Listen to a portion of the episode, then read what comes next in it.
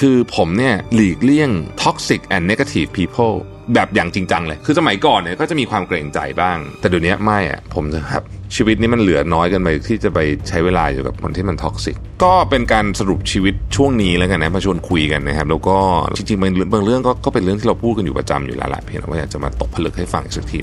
นะครับว่าเป็นยังไงมิชชั่นทุ the Moon Podcast Continue with your mission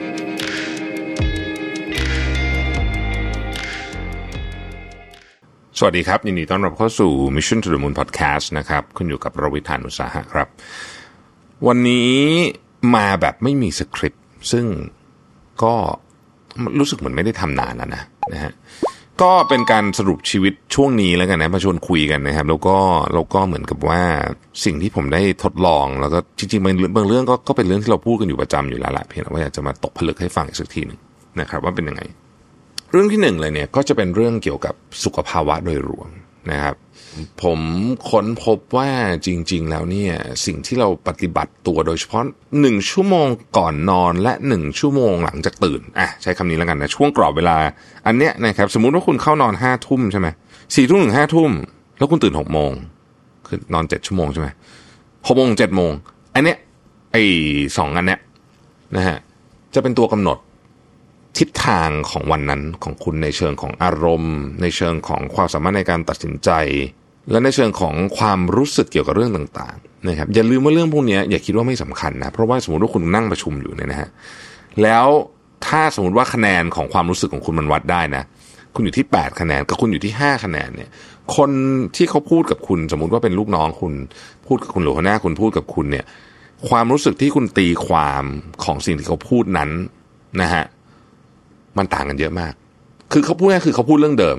ด้วยน้ำเสียงเหมือนเดิม โทนเสียงเหมือนเดิม เนื้อหาเหมือนเดิม แต่สิ่งที่คุณตีความจะต่าง เมื่อคุณตีความต่างคำตอบจึงต่าง มนุษย์เรามาคิดว่าเราเป็นคนที่แบบ มีความสม่ำเสมอ เช่น ถ้าเขาพูดแบบนี้ คนนี้พูดแบบนี้ เราก็จะตอบแบบนี้แหละมั้งไม่ได้เกี่ยวกับว่าเรานอนมากนอนน้อย หรือว่าเราได้เดินมาหรือเปล่าเมื่อเช้าอะไรเงี้ยในความเป็นจริงคือไม่ใช่เลยนะ ผมสังเกตหลายคนดูตัวเองด้วยตัวเองเนี่ยเป็นเยอะนะฮะเราก็สังเกตหลายคนเพราะฉะนั้นเนี่ยผมจะระวังมากๆหรือมากกว่าสมัยก่อนมากกว่าตอนเด็กๆ เยอะเลยหนึ่งชั่วโมงก่อนหลังนี้นะครับ ซึ่งก็จะทำให้ผมมานั่งคิดว่า โอเค มันมีอะไรบ้างที่เป็นคล้ายๆกับ checklist แล้วกันนะฮะก่อนนอนจะยากกว่าตื่นนิดนึงสำหรับผมนะฮะ ก่อนนอนเนี่ยสิ่งหนึ่งที่ควรทำเลยคือควรจะต้องอยู่นิ่งๆอะนะครับอ่านหนังสือก็ได้หรือว่าจริงๆนั่งสมาธิก็ดี ตอนนี้ผมก็พยายามหากุศโลบายอะไรของผมไปเรื่อยนะฮะ เช่นเดี๋ยวนี้ก่อนนอนก็พยายามจะมาส์กหน้านะฮะ เพราะว่าอายุเยอะแล้วนะครับ ต้องดูแลผิวให้ดีๆ ทีนี้เวลาคุณแมสหน้าเนี่ย คุณก็จะทำอื่นไม่ได้ถูกไหมเราก็เลยใช้เวลานั้นในการ นั่งนั่งนั่งสมาธิแบบ กึ่งกึ่งไม่ได้นอนอะแต่ว่าไม่ไม่ได้นั่งแบบแบบขึ้นมาเป็นเอ็นเอ็นอยู่นึกออกไหมครับเพราะว่าไม่งั้นแมสมันจะหลุด แล้วก็ฟังไอในคามอะให้มันนับถอยไปสิบห้านาทีนะฮะเราก็ฟังแล้วก็นั่นแหะก็ช่วยนะ เออ ก็รู้สึกว่าเออจิตใจก็สงบดีนะครับ เออ แล้วก็นอนเลยหลังนั้นก็นอนไปเลยนะฮะถึงแม้จะยังรู้สึกไม่ได้ง่วงมากนักก็ตามนะฮะก็นอนไป แล้วก็มันก็ก็หลับดีขึ้นช่วงนี้ผม พอรูทีนดีนะก็จะกลับมานอนดีขึ้นไม่ค่อยตื่นกลางดึกนะครับถ้าตื่นกลางดึกอะเรามาพูดถึงเรื่องตื่นกลางดึกนิดหนึ่งผมผมก็ได้เทคนิคมาอีกสองสาอย่างหนึ่งนะฮะอย่าดูนาฬิกาเด็ดขาด ไม่ต้องสนใจแล้วมันกี่โมงนะครับเพราะทันทีที่คุณรู้ปุ๊บว่ามันกี่โมง สมมุติว่ามันตีสองหรือตีตีหนึ่งครึ่งหรือตีสามอะไรแบบนี้คุณจะเริ่มสมองมันจะออโต้ใช่ไหมเฮ้ย นอนมันไม่กี่ชั่วโมงเนี่ยพรุ่งนี้ต้องมีงานเช้าอะไรเงี้ยคือมันก็จะไปเรื่อยเลยนะเพราะฉะนั้นไม่ต้องดูเลยฮะก็นอนต่อนะฮะหลับตานอนต่อไปนะครับ แล้วก็ใช้ไอ้ box breathing อะที่เราคุยกันมาใน EP ก่อนๆนะฮะหายใจเข้าสี่วิ ค้างไว้สี่วิ ออกสี่วิอย่างเงี้ยปั๊บหนึ่งอะมันจะเริ่มมันจะเริ่มง่วงใหม่เหตุผล เพราะว่าไอ้ box breathing เนี่ยมันช่วยลด อัตราการเต้นของหัวใจคุณ คือคุณจะเริ่มหลับเมื่ออัตราการเต้นของหัวใจคุณมันน้อยน้อยลงนะครับ ตื่นเช้ามากสำคัญมาก ทุกวันนี้ไม่ว่าจะอะไรก็ตามเนี่ยนะฮะผมคิดว่าห้าถึงหกวันต่อสัปดาห์เหมือนกันหมดของผม คือตื่นมาผมลุกออกมาแล้วไปเดินก่อน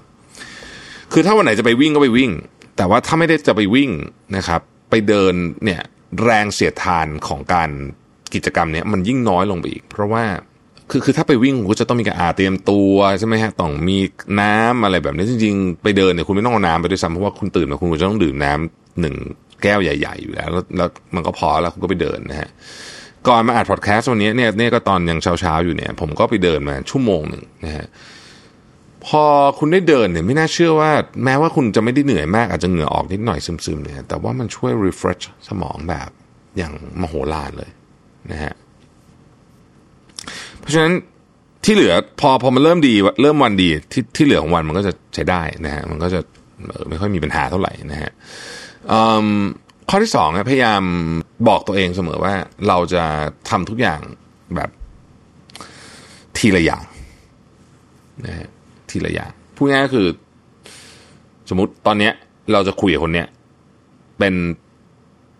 วันออนวันมีติ้งหรืออะไรก็แล้วแต่เนี่ยนะฮะสมองทำไงก็ได้ให้เรา รวมพลังโฟกัสสมองมาอยู่ที่เรื่องนี้เรื่องเดียว และหลังจากนั้นอนุญาตให้ตัวเองเบรกได้แป๊บหนึ่งด้วยนะครับ ช่วงเบรกเนี่ยสิ่งที่ดีที่สุดคือการเดินรู้ไหมเพราะว่าถ้าคุณเดินลุกขึ้นมาเดินบ่อยๆนะฮะนอกจากมันจะช่วยเรื่องไอการนั่งเป็นทำให้คุณ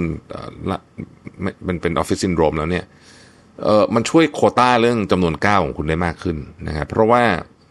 ไม่หมูนะกับการที่จะทำไอ้หมื่นเก้าให้ได้ทุกวันเนี่ยนะก็ก็ก็ก็ช่วยเดินก็จะช่วยได้ประมาณนึงนะครับ ลุกขึ้นมาเดินบ่อยๆ แล้วก็เนี่ยทำโฟกัสทีละอย่างแล้วก็เบรกวันหนึ่งคุณอาจจะทำอะไรได้ไม่เยอะนะฮะ แต่ว่าสิ่งที่คุณทำในแต่ละวันเนี่ย มันจะออกดอกออกผลได้มากกว่านะครับ ข้อที่สามฮะคุณต้องมี tool ในการจัดการ ผมใช้คำว่า portfolio ของคุณทุกอย่าง portfolio ในที่นี้คือ portfolio of work ก็ได้นะครับ หรือเรื่องอะไรก็แล้วแต่เนี่ย อย่างกรณีของผมเนี่ยที่ที่ศรีจันทร์กับ Mission เนี่ยเรามีทูซุนที่เราใช้ทั้งคู่ก็คืออาซาน่านะครับ ซึ่งดีมากผมชอบมาก แต่แต่มันก็มีตัวอื่นอีกนะ หลายคนเขาใช้อันอื่นเขาบอกว่าดีเหมือนกันแล้วแล้วผมเนี่ยเวลาใช้อะไรแล้วเนี่ย ผมจะพยายามไม่ใช้อันอื่นเพิ่ม จริง ๆ Notion ก็เป็นของที่ดีมากนะครับ N Notion N O T I O N Notion ก็ดีแต่ว่า ผมผมไม่อยากมี tools เยอะเกินไป เพราะว่าการมี tools เยอะเกินไป ก็เป็นอะไรที่เป็น distraction มาก ๆ เหมือนกันนะฮะพยายามเขียน journal แบบจริงจัง ผมรู้สึกว่าไอ้ journal เนี่ยคือผมก็จะเป็นคนที่พูดเรื่องนี้ค่อนข้างบ่อยนะครับ แล้วก็แล้วผมก็เชียร์มาก ๆ ผมพ้นพบว่าแค่การลงมือเขียน journal อย่างเดียวเนี่ย มันก็ช่วยให้คุณเนี่ยเหมือนกับ คือคุณไม่ต้องกลับมาอ่านก็ยังได้เลยนะ คือบางทีเราก็ไม่ได้มีเวลากลับมาอ่านแต่การเขียนเนี่ยมันเป็นอะไรมันเป็นอะไรที่แปลกนะ มันเป็นการเรียบเรียงของในสมองเราเนี่ย ได้แบบได้ดีมาก มันเป็นการทั้งดาวน์โหลดของด้วยแล้วก็เหมือนช่วยจัดเรียบเรียงอะไรต่างๆนาพวกนี้ได้ดีนะครับ การนอนงีบเนี่ย ประมาณสักยี่สิบนาทีเนี่ยนะฮะตอนเที่ยงเนี่ยดี ดีดีจนแบบ คือทุกวัน ผมจะพยายามทำแบบนี้นะฮะ คือตอนเที่ยงก็ก็คนก็จะไม่ออฟฟิศมันก็จะว่างๆใช่ไหมไม่ว่าจะง่วงหรือไม่ง่วงก็ตามนะฮะผมก็จะหลับตาเนี่ย ฟุบไปกับโต๊ะอะไรแบบเนี้ยนะฮะผมจะมีหมอนอันหนึ่งที่มันออกแบบมาสำหรับการฟุบไปที่โต๊ะโดยเฉพาะ เอ่อซึ่งผมไม่ได้ซื้อด้วยมีคนส่งมาให้นะฮะ แล้วมันเวิร์กมากคือมันทำให้หัวคุณไม่ไม่จมลงไปเยอะมาก แล้วก็หายใจสะดวกนะฮะไม่ว่าจะง่วงหรือไม่ง่วงก็ตาม ผมจะประมาณยี่สิบนาทีตั้งเวลาไว้เลยนะฮะบางวันก็หลับส่วนใหญ่ไม่หลับ แต่ก็ถือว่าเป็นการได้พักสายตานะฮะ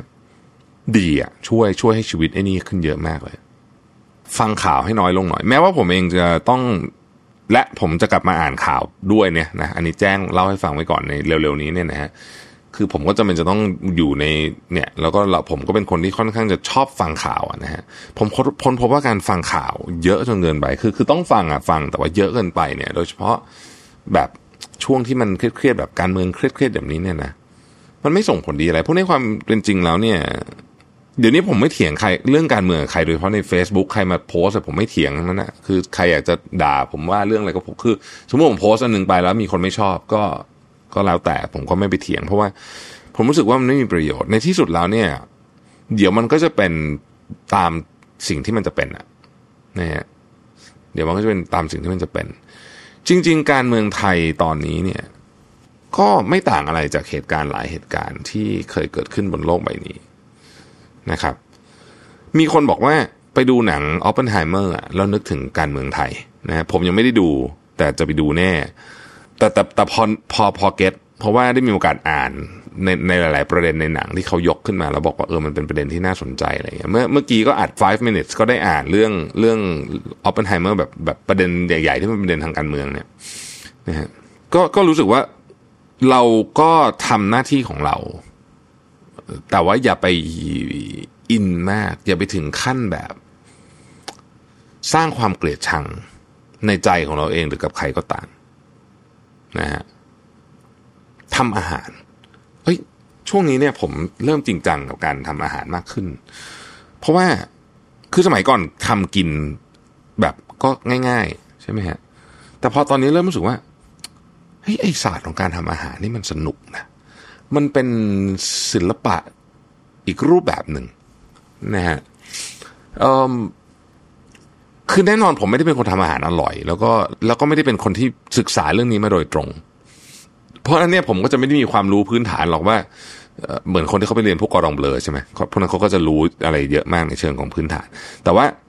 เราก็เนี่ยดูใน YouTube อะไรไปนะฮะแล้วก็ลองศึกษาวิธีการดู เช่น ง่ายๆอย่างเช่นการใช้เตาอบเตาอบเป็นอุปกรณ์ที่ที่เราอาจจะใช้ไม่เยอะ เพราะว่า มันมันนาน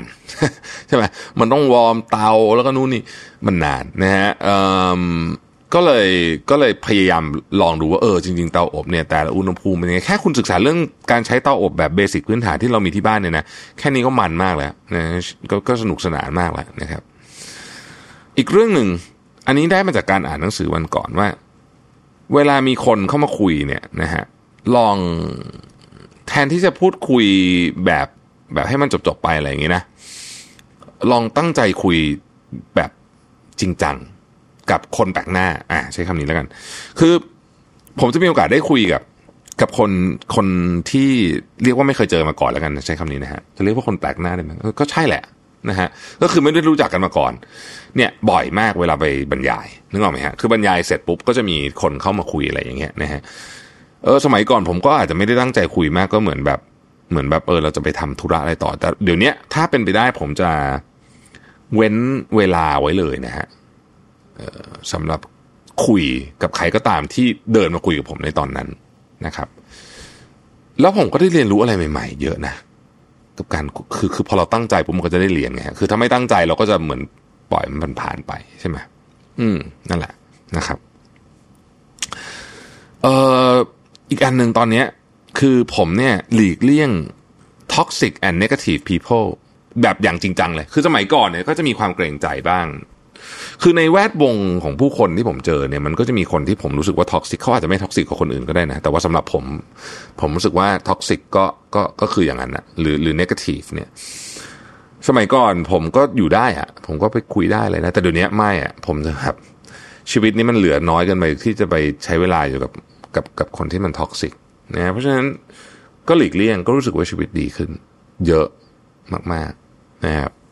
อีกข้อหนึ่งเป็นเรื่องที่ก็เบสิกเหมือนกันแต่ว่า ก็ก็เริ่มเข้าใจมากขึ้นคือว่า